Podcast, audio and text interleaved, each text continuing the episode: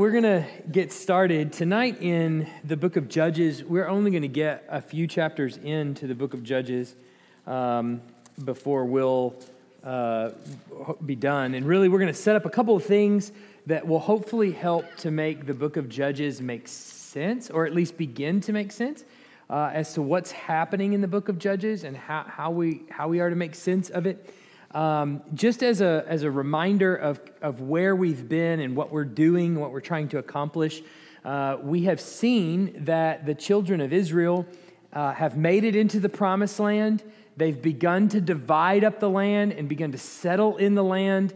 The book of Judges uh, takes up where Joshua left off and where the people of Israel are settling in their land, and their job is what? What are they supposed to do when they get into the land? Drive everybody out. Yeah. And that's part of the subduing process, Shannon. Yes. So they're going to go in, they're going to subdue the land, they're going to have dominion there, and they're going to drive the rest of the people out.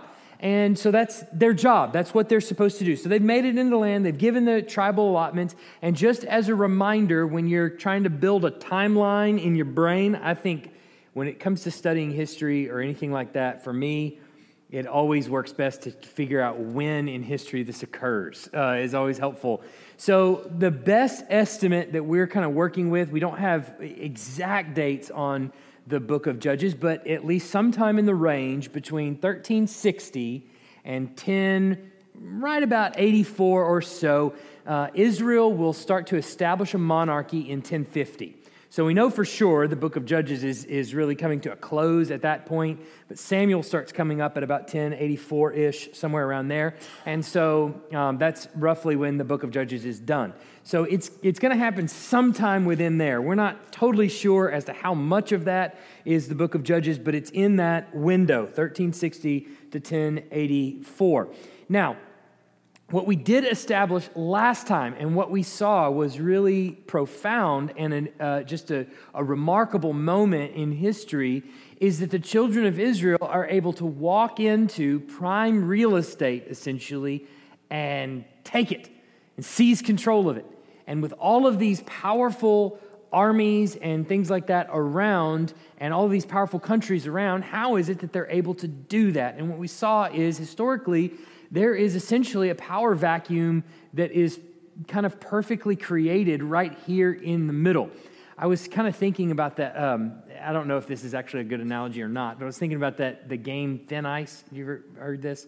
The, no, don't break the ice. That's what it's called. Don't break the ice. It's these uh, little these little plastic ice cubes that are suspended uh, like this, and there's a little bear on top, and you're supposed to chisel them out without letting the bear fall. And it's kind of like that.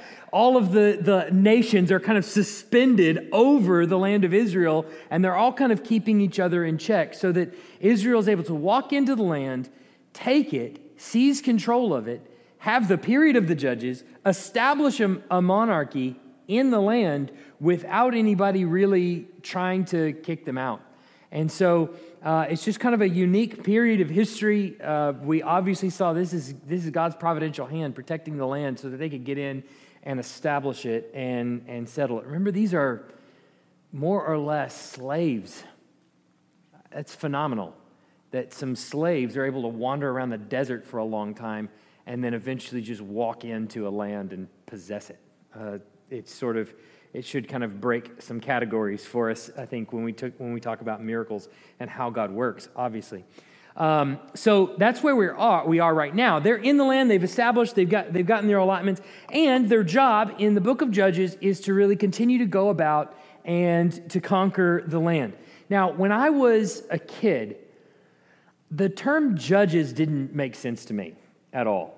Uh, I, I only think of a guy in a robe on a, on a bench that's, that's there making a pronouncement. And that's not too far, really, from the book itself, but it's a little bit different. See, these aren't kings, these are not people that are given a position by virtue of genealogy. These are random people that God uh, raises up. These are individual leaders that the Lord will raise up and he does so so that they may push back against the people that are causing harm to the nation of Israel. So, what ends up happening is we're going to see tonight, there's this vicious cycle that starts taking place from the nation of Israel. We know the book of Judges does not, uh, well, it, the very, very beginning of Judges is okay, but then not long into the book of Judges, it goes awry.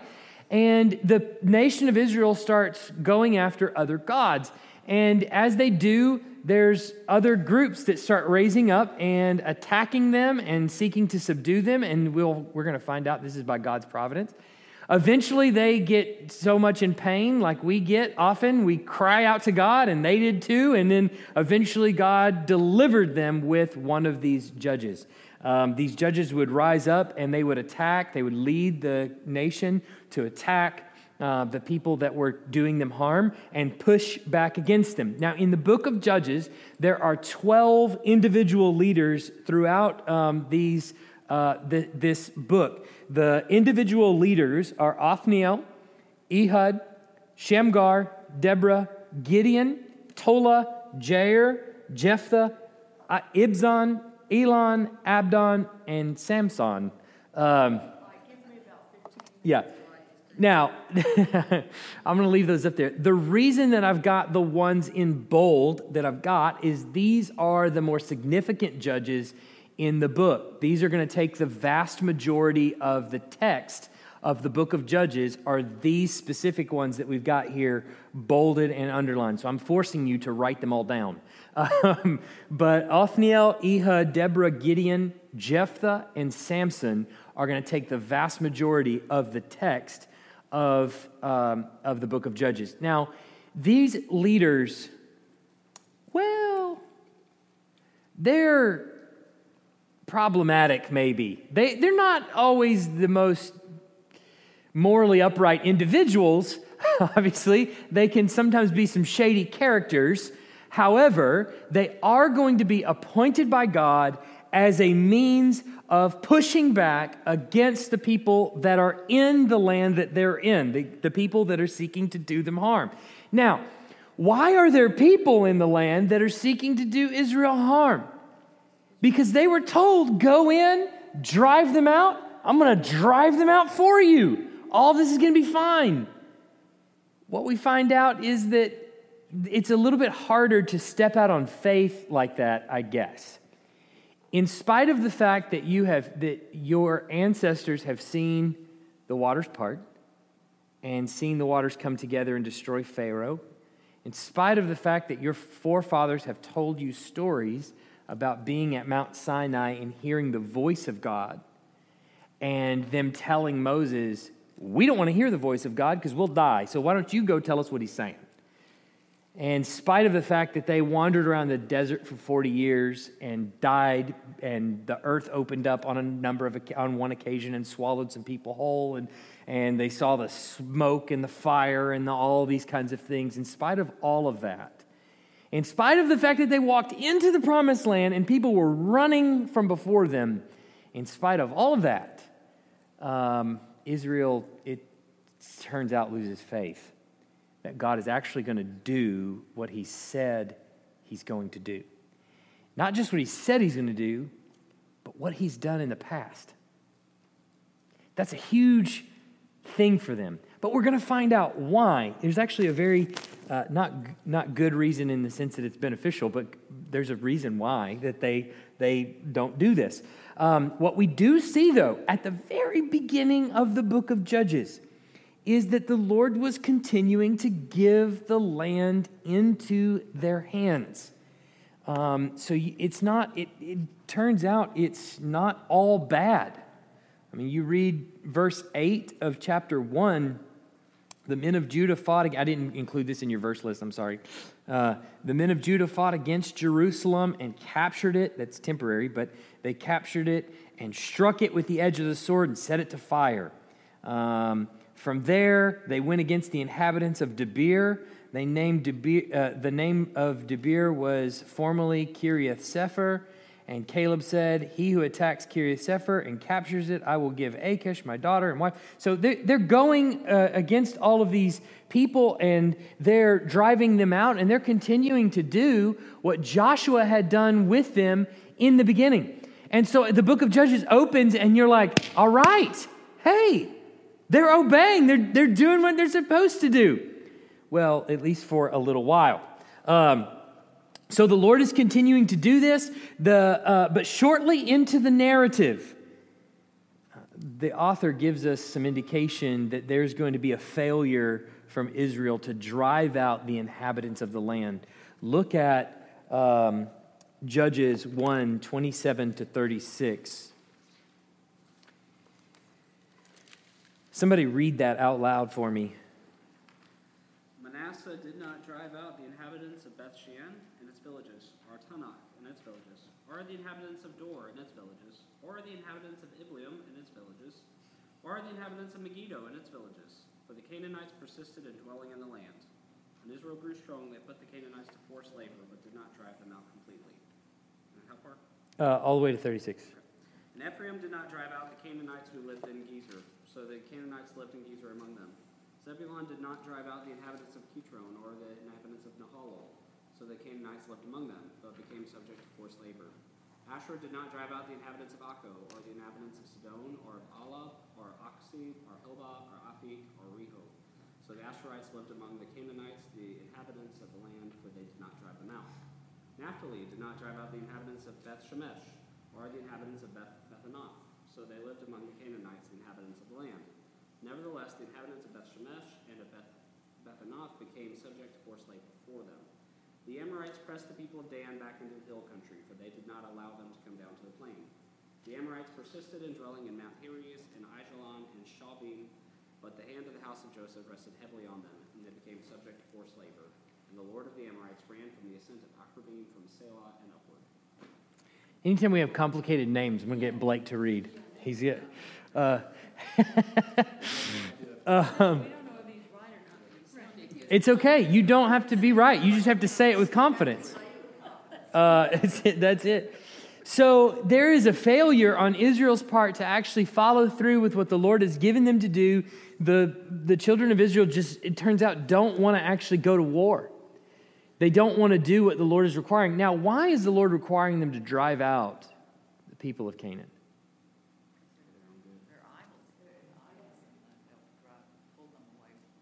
Yeah, there's, there, it turns out there's, there's really two reasons. One is a, a one main reason if you keep them in the land, you will follow after their gods, period. Um, second is a means of judgment. So we know that for sure. They're going into the land and they're burning it to the ground because these people have worshiped pagan gods for far too long, and God has been patient with them. And so Israel is judging them. So then, what does it say about Israel when they don't follow through?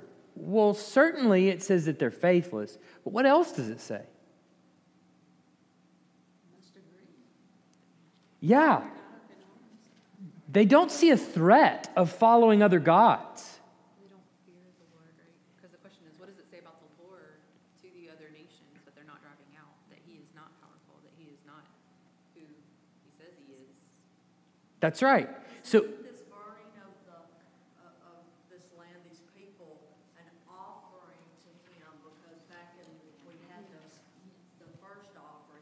fruits given to yes. him.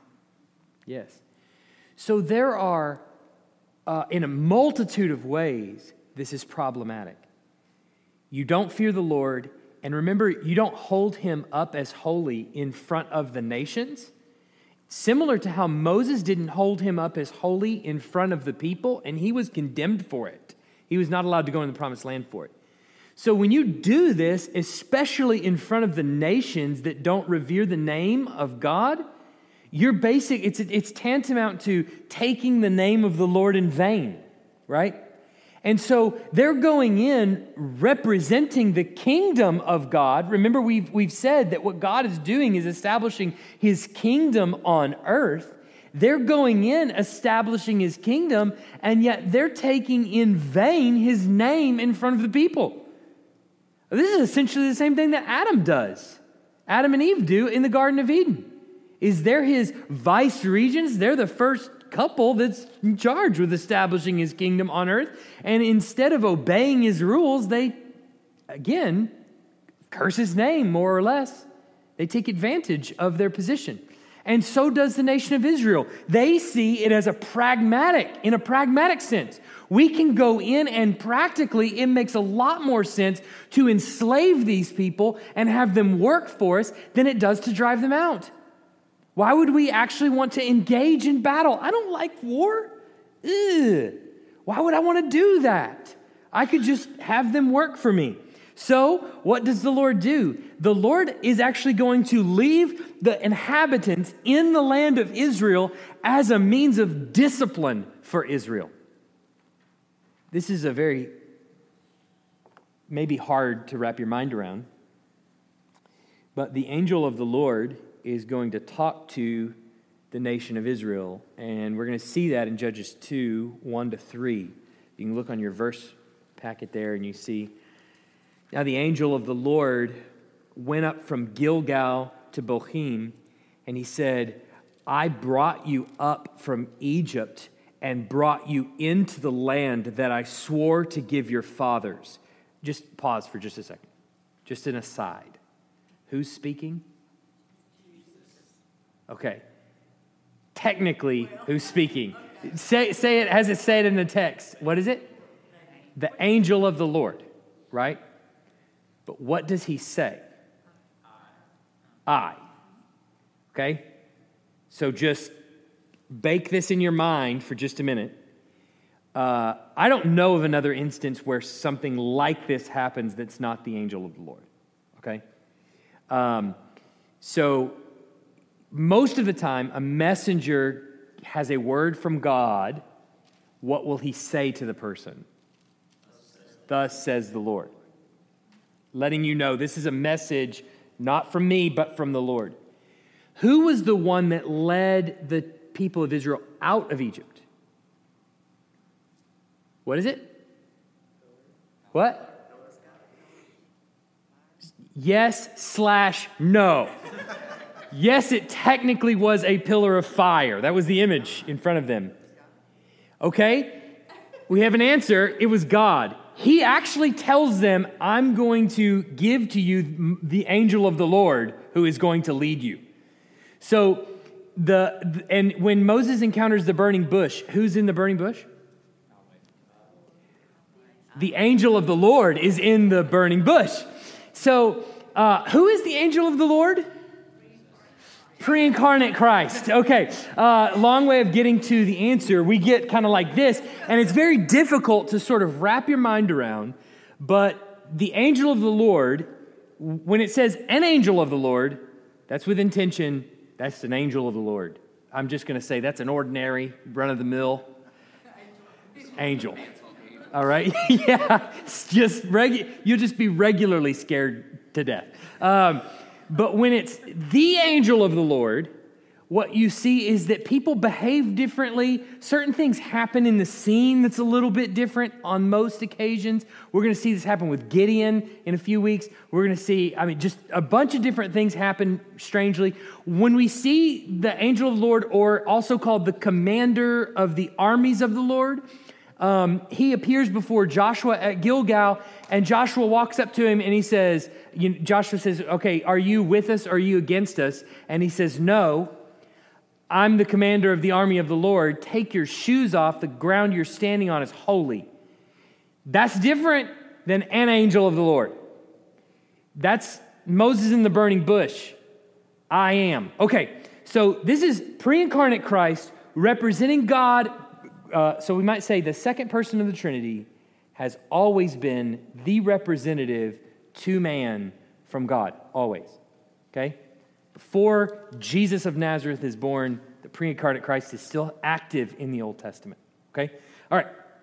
It's a lot of hand motions. Okay. Uh, where was I? Oh, yeah, we're reading. Okay. So he says, I brought you up from Egypt and brought you into the land that I swore to give your fathers. I said, I will never break my covenant with you, and you shall make no covenant with the inhabitants of this land. You shall break down their altars, but you have not obeyed my voice. What is this you have done?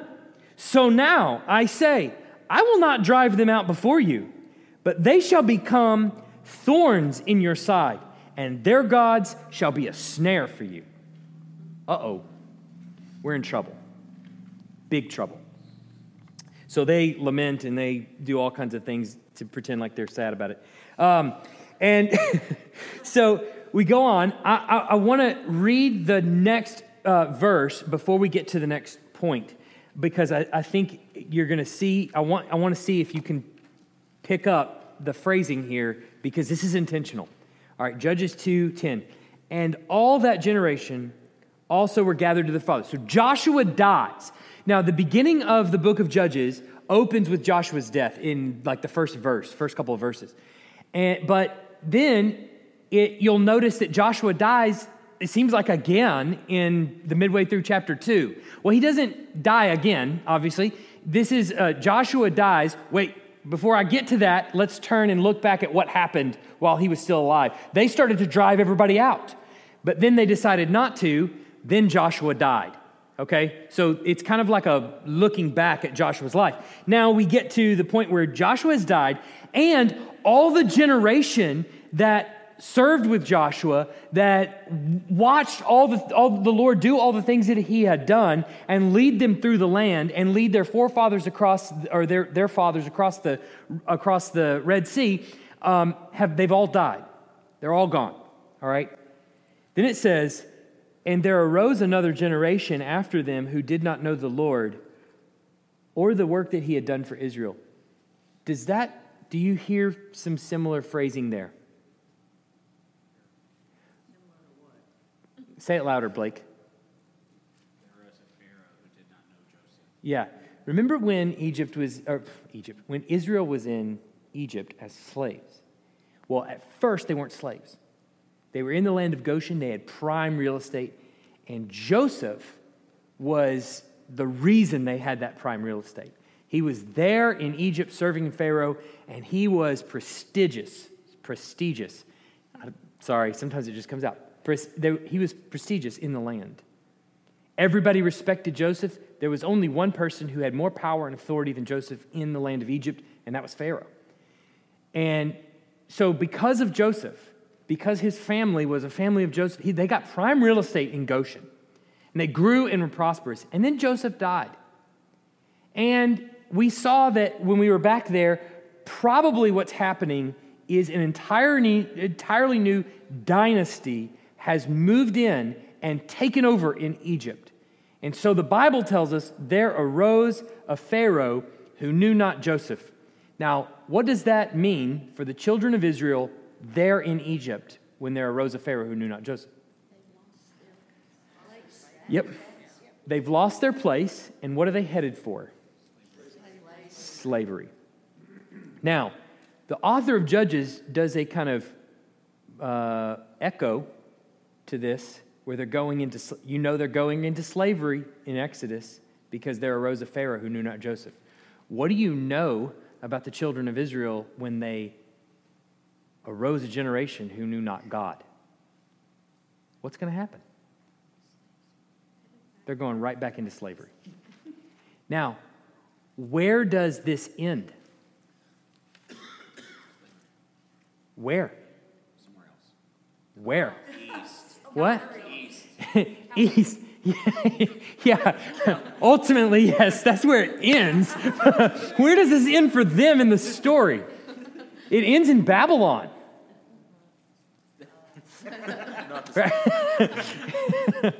It, it, we jumped all the way to Jesus. Okay, I'm okay cutting across the field and hitting the cross. That's fine. I'm good with that. But, but perhaps a little too quick. Uh, before then, it will end in Babylon.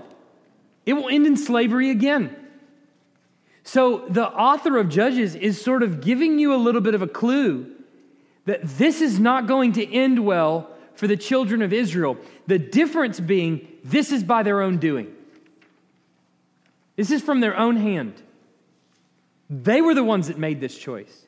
And the choice that they made was to step out on faithlessness. And instead of doing what the Lord had asked them to do, had commanded them to do, they thought pragmatism is a little bit better.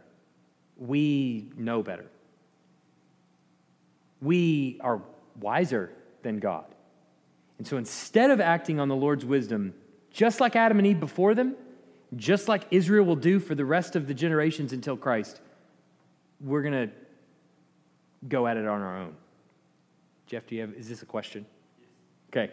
Uh, That long passage we read, 127 to 36, seemed like almost every time that the Canaanites were allowed to live, they were forced into labor. Is that like Israel and like getting a little payback, like a kid that was bullied starts bullying somebody else?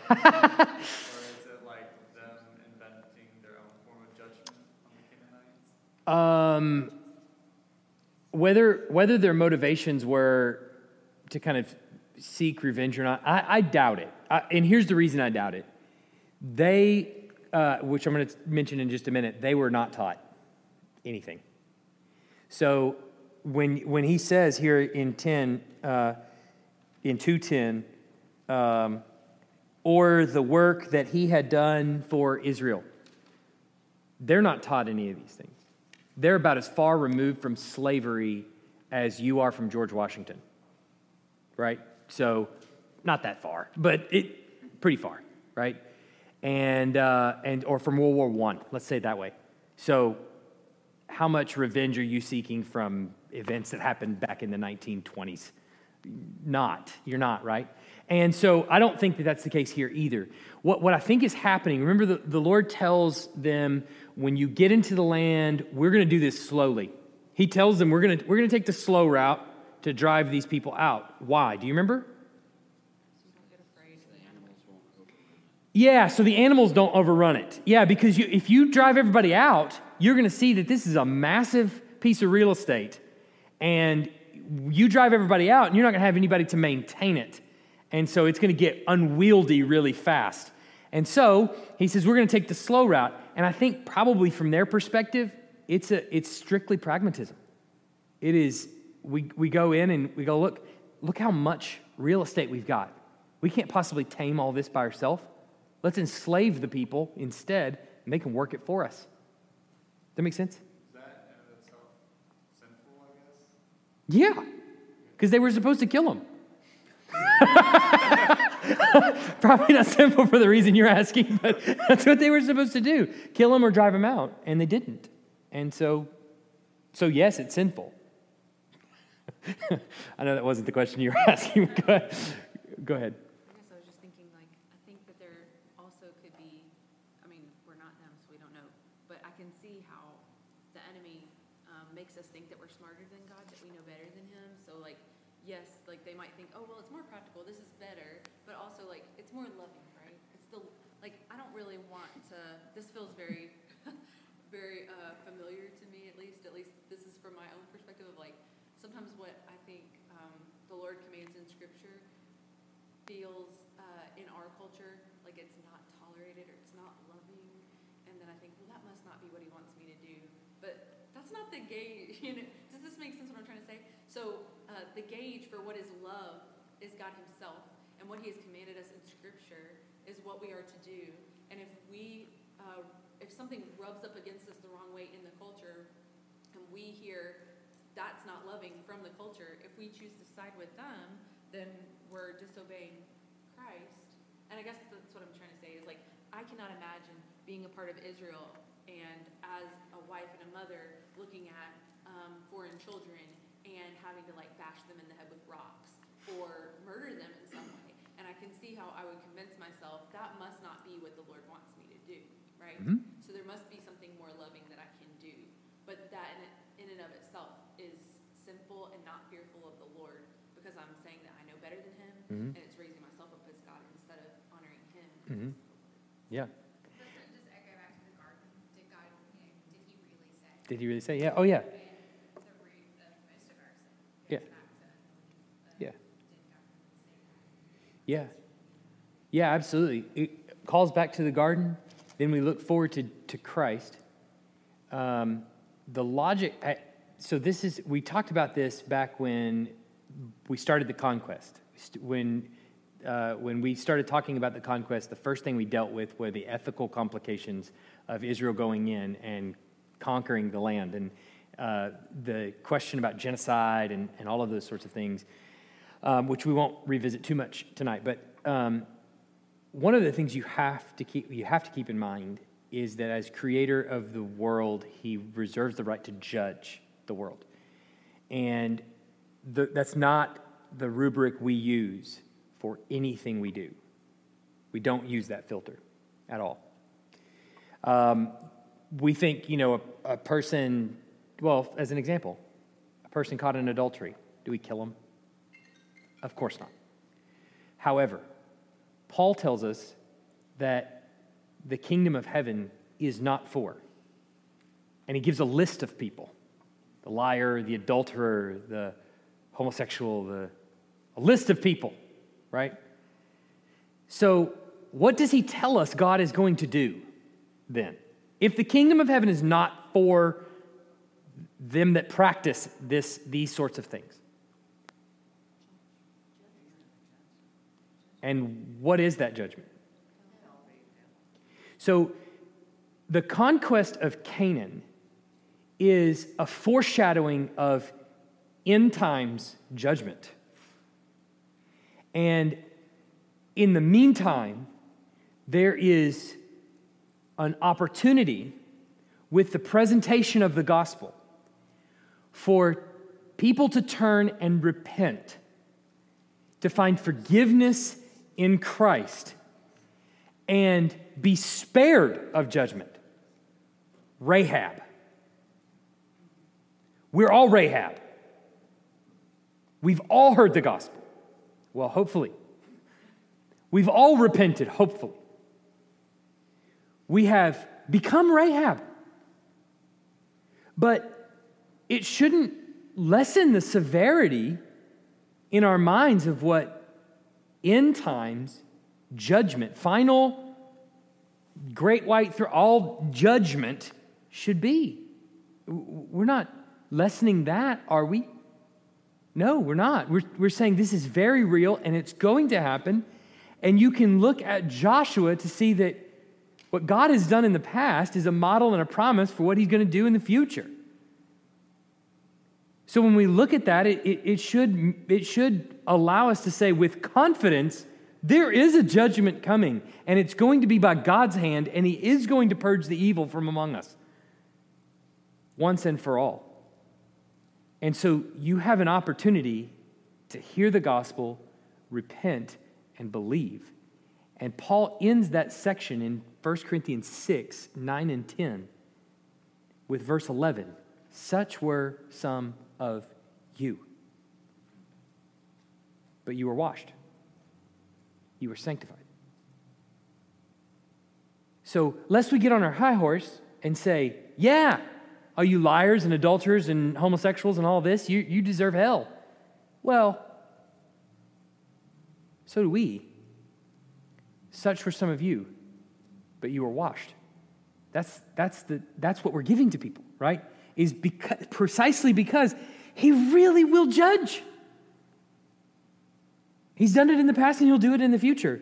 Um, but now, uh, after the death of Joshua, the author of Judges makes it clear that Israel is headed back into slavery, first to false gods, to the people around them as well, who are going to be thorns in their side, and then ultimately we get some kind of foreshadowing that one day this is going to lead somewhere east of Eden, so to speak.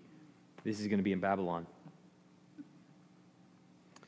Um, in chapters 2:11 through 3 6, what the author tells us is that this is going to be a cyclical pattern, and the whole account of Israel's history is built on this. For the next 300 or so years, Israel is going to fall into this pattern where they seek after the other god, the gods of the Canaanites. They end up getting into skirmishes and being oppressed by the people around them. They cry out to God. God raises up a deliverer.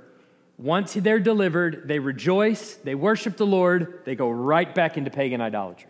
It's just a, a cycle throughout the entire, entire book. Um, so the Lord sent enemies against Israel uh, both to punish them and to cause it to return to him. So, this is a, a, a pattern that the Lord is clearly doing. He said that I have a hand in this. I am leaving them there so that they will be a thorn in your side. To, one, to keep you humble, but to keep you to uh, returning back to the Lord in repentance. So, when Israel would repent, uh, Yahweh would again raise up these judges uh, to deliver the nation, and then he would restore peaceful leadership. Sorry, it jumped twice on me. He would re- restore and provide a period of peaceful leadership for the people to, uh, to fall under. However, after the peaceful leadership, Israel would lapse into apostasy once again, and the chain of events would just happen again. So it's just this endless cycle. Do what? Yeah, it tends to, yeah. Yeah, it's a downward spiral, right? Not an upward spiral. It's just a. That, that's, that's right. It is a, a toilet bowl is a good way to describe it. Now, th- this is so. If we get in our mind, the book of Judges is going to set us up for this perpetual motion machine for Israel that is really going to continue all the way through Babylon. This is going to continue really for the most for the rest of the Old Testament, though they'll go through prolonged period of peace, uh, uh, more prolonged periods of peace and that kind of thing. It will be more or less the same kind of pattern for the rest of the Old Testament. What it's also going to set us up for is understanding, uh, giving us a sort of a background of the Canaanite religion. Um, the Canaanite religion is going to pervade uh, all the levels of Israelite life through, uh, from the period of the judges to at least through the Babylonian exile. So the Canaanites are, are really in the story, they're there to stay, more or less. So they're going to continue to be that thorn in the side. And um, we can gather as we read not only the Old Testament, but as we read this extra biblical literature, stuff that's found in archaeology, we start to pick up details about what the Canaanite religion uh, and the religions are really like. And so it helps us maybe a little bit to understand some of the language that we're going to encounter when we get to things like uh, First Kings, Second Kings, when we start seeing why the kings are judged and what makes a good king versus what makes a bad king. Uh, some of these, some of the terminology is established in the Canaanite religion and in the Book of Judges is going to help us to understand that. So as we think about it, uh, as we think about the the Canaanite religion, they believe that the forces of nature are expressions of divine presence and activity, and the only way that you can survive the uh, God, as it were, is to figure out which deity is over that thing, whatever it is, and find a way to appease that deity. And so the pantheon of gods are over various things in society, like rain and thunder and lightning and fertility and all kinds of other things. And you figure out how to appease that God, and, uh, and, and then you can have prosperity and peace, right? That's kind of the hope. That's sort of the idea behind it, much like you'll see in other pagan religions. But what we're also going to find out is these gods are fickle. So, uh, because why? Well, if the God is the God of the weather, I don't know if you've lived in Alabama for that long. I've been here for two years. Texas was the same way. The weather tends to be fickle. So if he's the God of the weather, well, he must be fickle too. There's drought, there's famine. Then there's all of a sudden flood. It seems to be either flood or famine. And so he must be fickle. He's either mad at us or pleased with us. Well, not too pleased. now, you know, I mean, so you're just constantly trying to figure out a way to appease the God. So there's three main ones that are going to show up. Really, two main ones, and the, the El is going to be kind of fade into the distance. You'll hear him somewhat in uh, some of the Old Testament texts. But El is the head uh, of the pantheon of gods, or at least was the head of the pantheon of gods in Canaanite religion.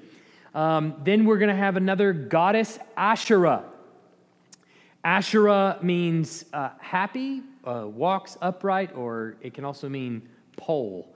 And so you're going to see Asherah sometimes resemble a, pole, a totem pole, essentially. But Asherah is the wife of El. She is the goddess of fertility, and uh, she provides basically for the whole earth. So everything you see growing Uh, her symbol was a, a tree at one point, an evergreen tree. So everything you see growing and, and, and life given to it, that's Asherah. That's the benefits of Asherah.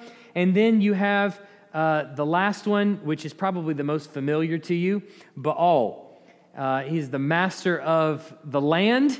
He is the storm god of Canaan. He's the god of the rain, the thunder, and the lightning. And in Canaanite religion, he was the one that sort of, he kind of took over as the head god. There's this sort of mythology in Canaanite religion that Baal becomes powerful and mighty. He usurps El and kind of kicks him off the throne and takes his wife too. And uh, so there you go.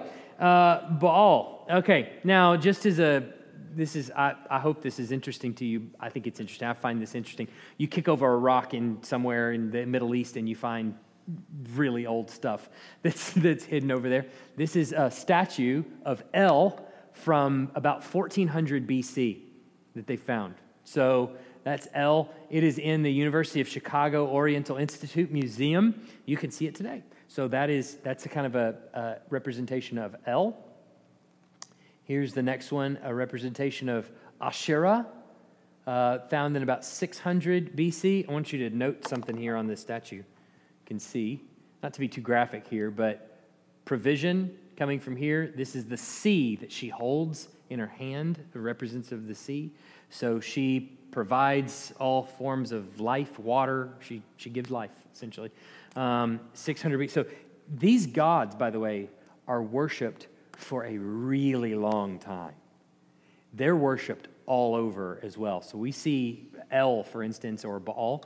Baal goes by a lot of different names through the Mesopotamian region, pops up, I mean, early on, 3700, 2700 BC, uh, all the way up to, I mean, she's there in 600 BC. So there, it's a long history, a long lineage of worshiping these. Now, the last god, of course, is well, that's Baal, okay?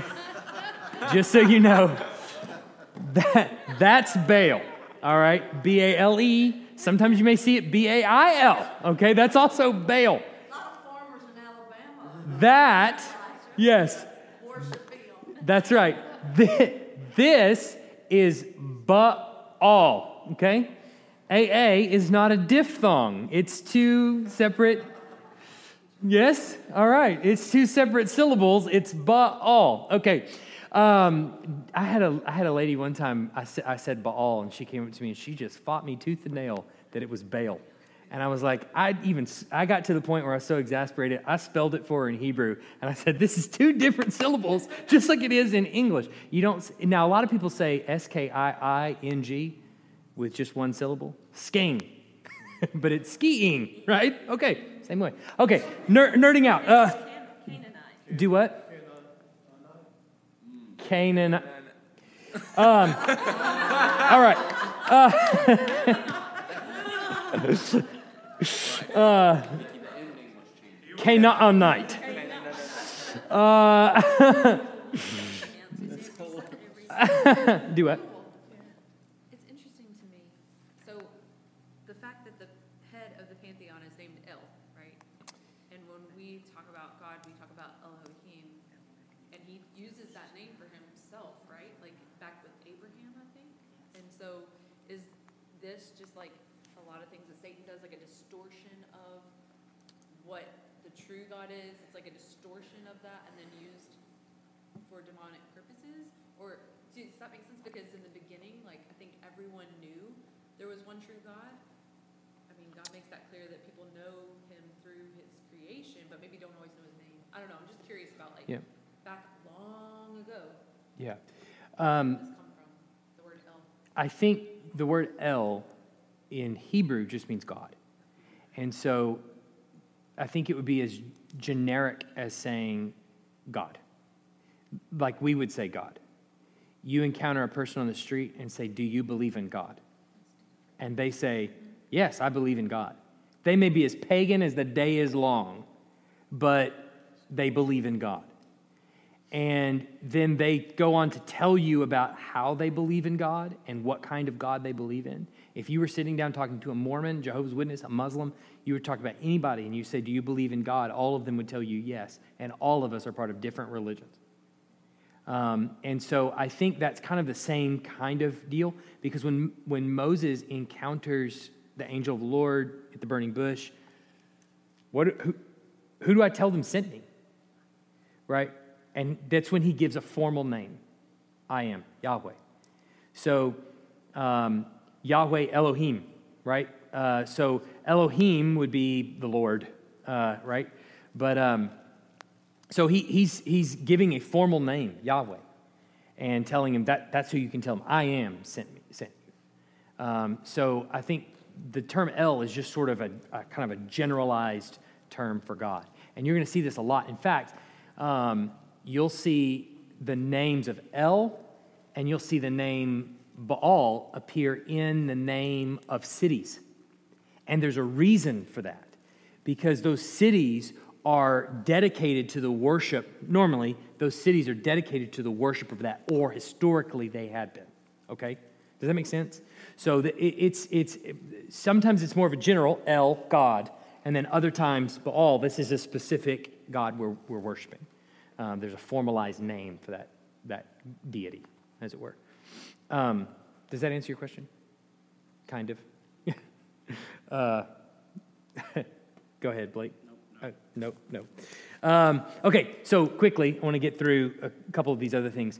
The, uh, the rain, all the rainfall and things like that was attributed to Baal and was thought to represent um, I don't mean to be too graphic again, but was thought to represent his semen dropping to the earth to fertilize and impregnate the earth with life.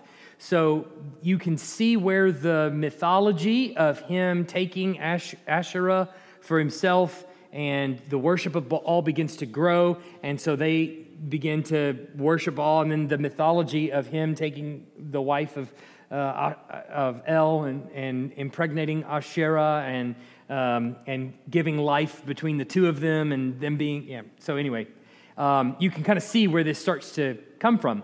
Well, uh, so the, what happens then is the worship of this God begins to mimic the God himself. That's what happens. You are what you worship, you become what you worship. And so, what do we see happening with the cultic practices of the worshipers of Baal, but that it's heavily driven towards sex. You, find that to be very, very common. So the cultic prostitutes, both male and female, began to play principal roles in this drama as they started to enact the uh, behavior of Baal and Asherah. And so uh, they sort of become what they worship. Now, the reason why a lot of that is important is because these places that they established to worship um, their deity. I gotta sneeze, I'm sorry. I guess not. Um, these places were originally built on hills. And so they called them high places. The reason that's important is because throughout the book of Kings, you will see, and he tore down the high places, or he didn't tear down the high places. This is the evaluation of a king. Was he a good king or was he a bad king? Well, he didn't really listen to the voice of the Lord, but he did tear down the high places. Well, he listened to the voice of the Lord and he tore down the high places. So you're checking two boxes at that point. Tearing down the high places is destroying the temples that are built on top of these hills, temples that are built to, to the worship of Baal and to Asherah. So um, that term, high places, is really, really important to understand how Israel is becoming influenced by all of these um, gods, these Canaanite gods. Um, you'll see lots of cities and things like that take on the name of Baal and um, various things like that. So, questions about that? Okay. Um, so, the book of Judges sets the stage for all of the narratives to follow. In fact, not just in the book of Judges, but on into the rest of the Old Testament, uh, where Israel is going to be repeatedly oppressed by the surrounding peoples. And um, they're going to keep continuing to oppress them. I, I want to read Judges 3 1 to 5 here. Now, these are the nations that the Lord left. L- listen to the phrasing of that. Now, these are the nations that the Lord left to test Israel by, by them. That is, all in Israel who had not experienced all the wars in Canaan. Canaan.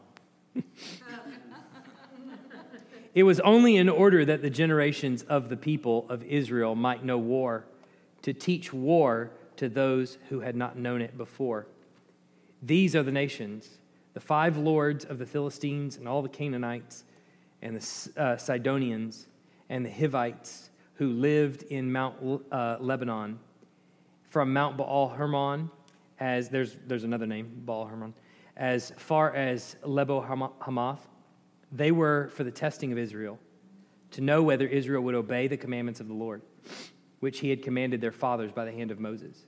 So the people of Israel lived among the Canaanites, the Hivites, the Hittites, the Amorites, the Perizzites, the Hivites, and the Jebusites. Those are bad names. Who's leaving them in the land? The Lord is leaving them in the land. But I thought, wait a minute. They're supposed to drive them out. Yep, they are. The Lord is the one that drives them out. The Lord could drive them out without the Israelites. But He left them in the land to test them. But why is it that Israel has such a hard time in the beginning stepping out there to drive the people out. Why is it that they have a hard time doing that? Go back to the original thing. Why, why is it they don't they have a hard time doing that? Fear, lack of faith. Why do they have fear? Why do they have a lack of faith? What's that? That was before that was their dad their, their parents did. Yeah, yeah, their, well, really their grandparents did. Why is it that they are fearful? Why do they have a lack of faith? God parted the water. He spoke to them at Mount Sinai. He led them across the Jordan River. He drove out people before them. Why is it that they have a lack of faith? Why do they have fear?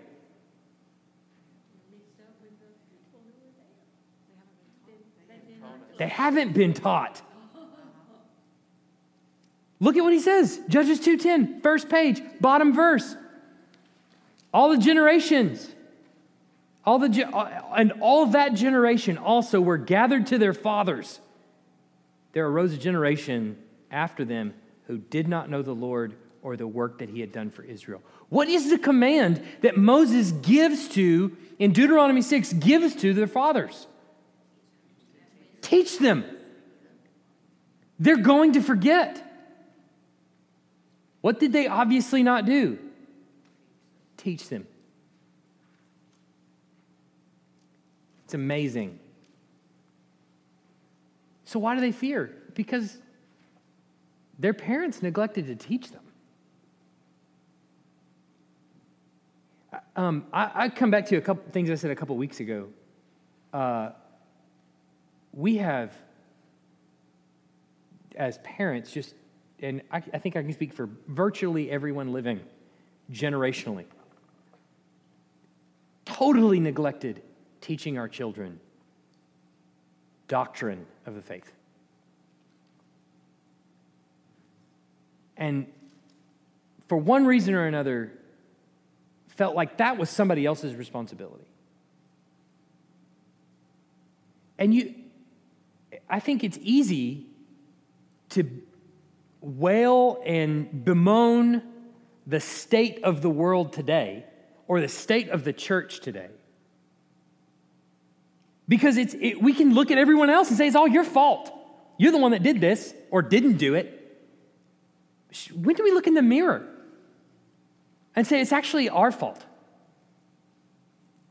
We didn't teach them. I mean, how many of our people feel like they grasp complex doctrine? How many of our people, complex doctrine actually appeals to them? They actually want it. I can tell you, it's not many. Why don't you go in the biggest churches that are out there? Whose pastor hasn't written a book, okay? Let's just let's take some of them off the off the plate, all right? Let's take John MacArthur off the plate, all right? Let's take let's just say the, look at the biggest churches that are out there. What do they teach? Many of them are teaching heresy, and the people don't even know it. They're sitting in the pews. Bill Johnson, Bethel Temple, it's heresy. You got the Jesus culture up there singing great songs, and everybody is rushing the stage. They got smoke machines and lights, and it's amazing. But when you actually ha- create a church where the order of worship includes a confession of sin, people wail and bemoan the fact that we're actually doing that. It's boring. It's madness. But it's our fault. We didn't teach our kids. Doctrine doesn't even appeal to them anymore. Um, I think we're going to continue to pay for it until we decide my children are my responsibility.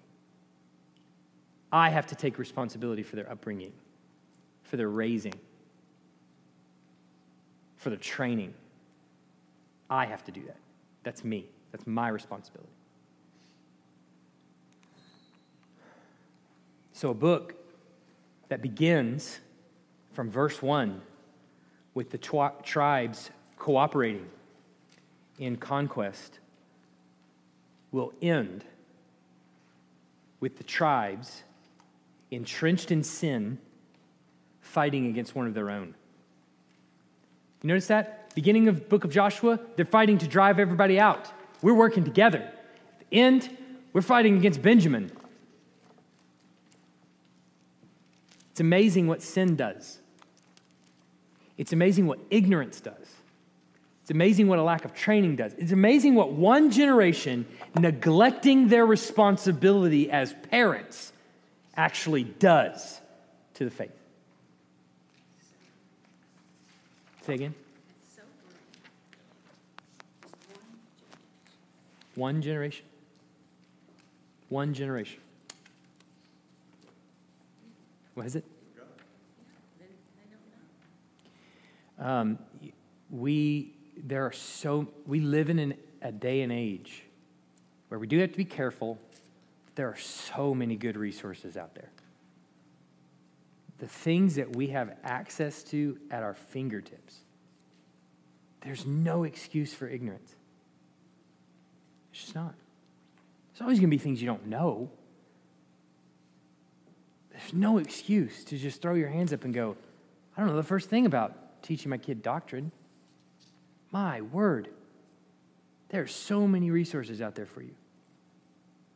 I can give you a handful that you can go away with. But the training of your children is your responsibility. Questions, comments, concerns? Go ahead, Jeff. No, go ahead. Um, so it's like seems like going through scripture ever since like Israel started until even Jesus.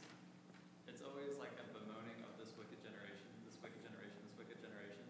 Was there ever any time where there was a generation that was actually applauded for doing it right?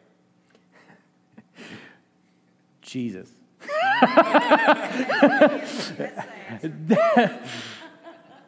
He's the only one. Um, all, of, all of the Old Testament is building the case that the fall really did do something. It really did create a people who cannot save themselves and who are deserving. That's the thing, who are deserving of divine judgment. Jesus is the only one that changes that. He is not deserving of divine judgment. and he's one of the he's the only one who gets it perfectly. Divine judgment, I mean, gets it perfectly laid on his shoulders. The generation that's then celebrated are the ones who are gathered around the throne at the end of Revelation. And they're there because of Jesus. That's it. the whole Bible is making that point exactly. Other questions? Yeah. I just wanted to say two things. One, unless we become defeated that we haven't trained our children well enough yet, or as adults, maybe with adult children, haven't trained them well enough yet, like, it doesn't mean that Christ isn't still able to save and work something in their hearts and lives, right? That through prayer, it doesn't take away our responsibility, but through prayer and supplication and through a strong witness now, we can still have impacts in their lives. Um, I think that's important just to mention. And two, when we think about, um, like, was there ever a generation, even though there wasn't a generation, I think God is, in scripture, He's always preserved some people who have had faith in Him, right? So, like, even when Elisha, Elijah is so discouraged and thinking, like, there's nobody here that loves you, and I'm the only one. And God's like, stop pitying yourself. I've reserved these people that have not knelt to Baal. Like, there's always, or Daniel in Babylon, like, there's always someone, I think, um, God is at work, and we don't understand the details of all of that or how it all works, but I think He, um, even though there's not full generations, and we need Christ to be. But there's also not full people. So even Elijah, who that scene occurs right after one of the most monumental scenes in the Old Testament in 1 Kings 17, where he actually goes and kills the prophets of Baal, and because he is prophets of Baal, uh, where he, he uh, because because of their idolatry after this just incredible experience on Mount Carmel. Carmel, I don't know. Um, Carmel. Mark, Mark Car- Mount Carmel. Uh, but he, he kills them, and then she threatens him. He leaves, and now he's not doing it right. right. So even the people that do it right don't totally do it right. And that's the author of Hebrews' point in Hebrews 11, right? Is that they live by faith. And they don't do it all right. There's some shady dudes in Hebrews 11. There's some shady ones in Hebrews 11. And he's saying they live by faith. So they don't even get it all right. It's not until Jesus where what you're asking for comes to full fruition. Other questions? All right, let's pray. Heavenly Father, we, uh, we thank you for your word, and it's a good reminder that we, uh, we trust in your mercy where we are deficient, where we perhaps have neglected responsibility. Um, what, it bring, what it reminds us of is that we sin. I neglect the responsibility to train my own children because I'm tired or because I don't think about it or because it's so much easier to just not do it. And so it's a good reminder that even in my negligence, um, I require your mercy and your grace, and to know that no matter what I've got, it, it's, it's never going to overcome my own sin. And all I can do is just continue to trust that you will provide and that what training and teaching we do give to our children, you multiply and you work. And that even the teaching and training that we give is not sufficient to save, that it requires a work of the Spirit. It requires an opening of the eyes by the Father. So we, we don't, we're not even able to do that. Nevertheless, you have given us a responsibility. And so we confess that we are negligent in some cases in that, that we trust maybe sometimes in our own abilities in that, or we put it off on other people. And so we ask for your forgiveness.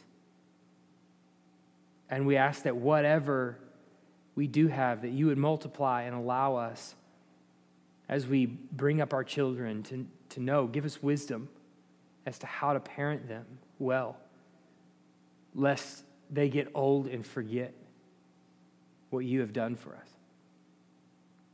May we, as parents, be ready at a moment's notice to share our testimony with our children that we were slaves to sin and that you saved us.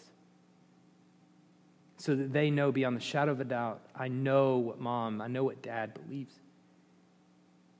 I pray, Father, that you would give us that in our church, in our churches, that you would raise up a generation of parents who understand their responsibility, who take it very seriously, who revere you and your name above all other things, desire more than anything to worship you and to bring others into that worship.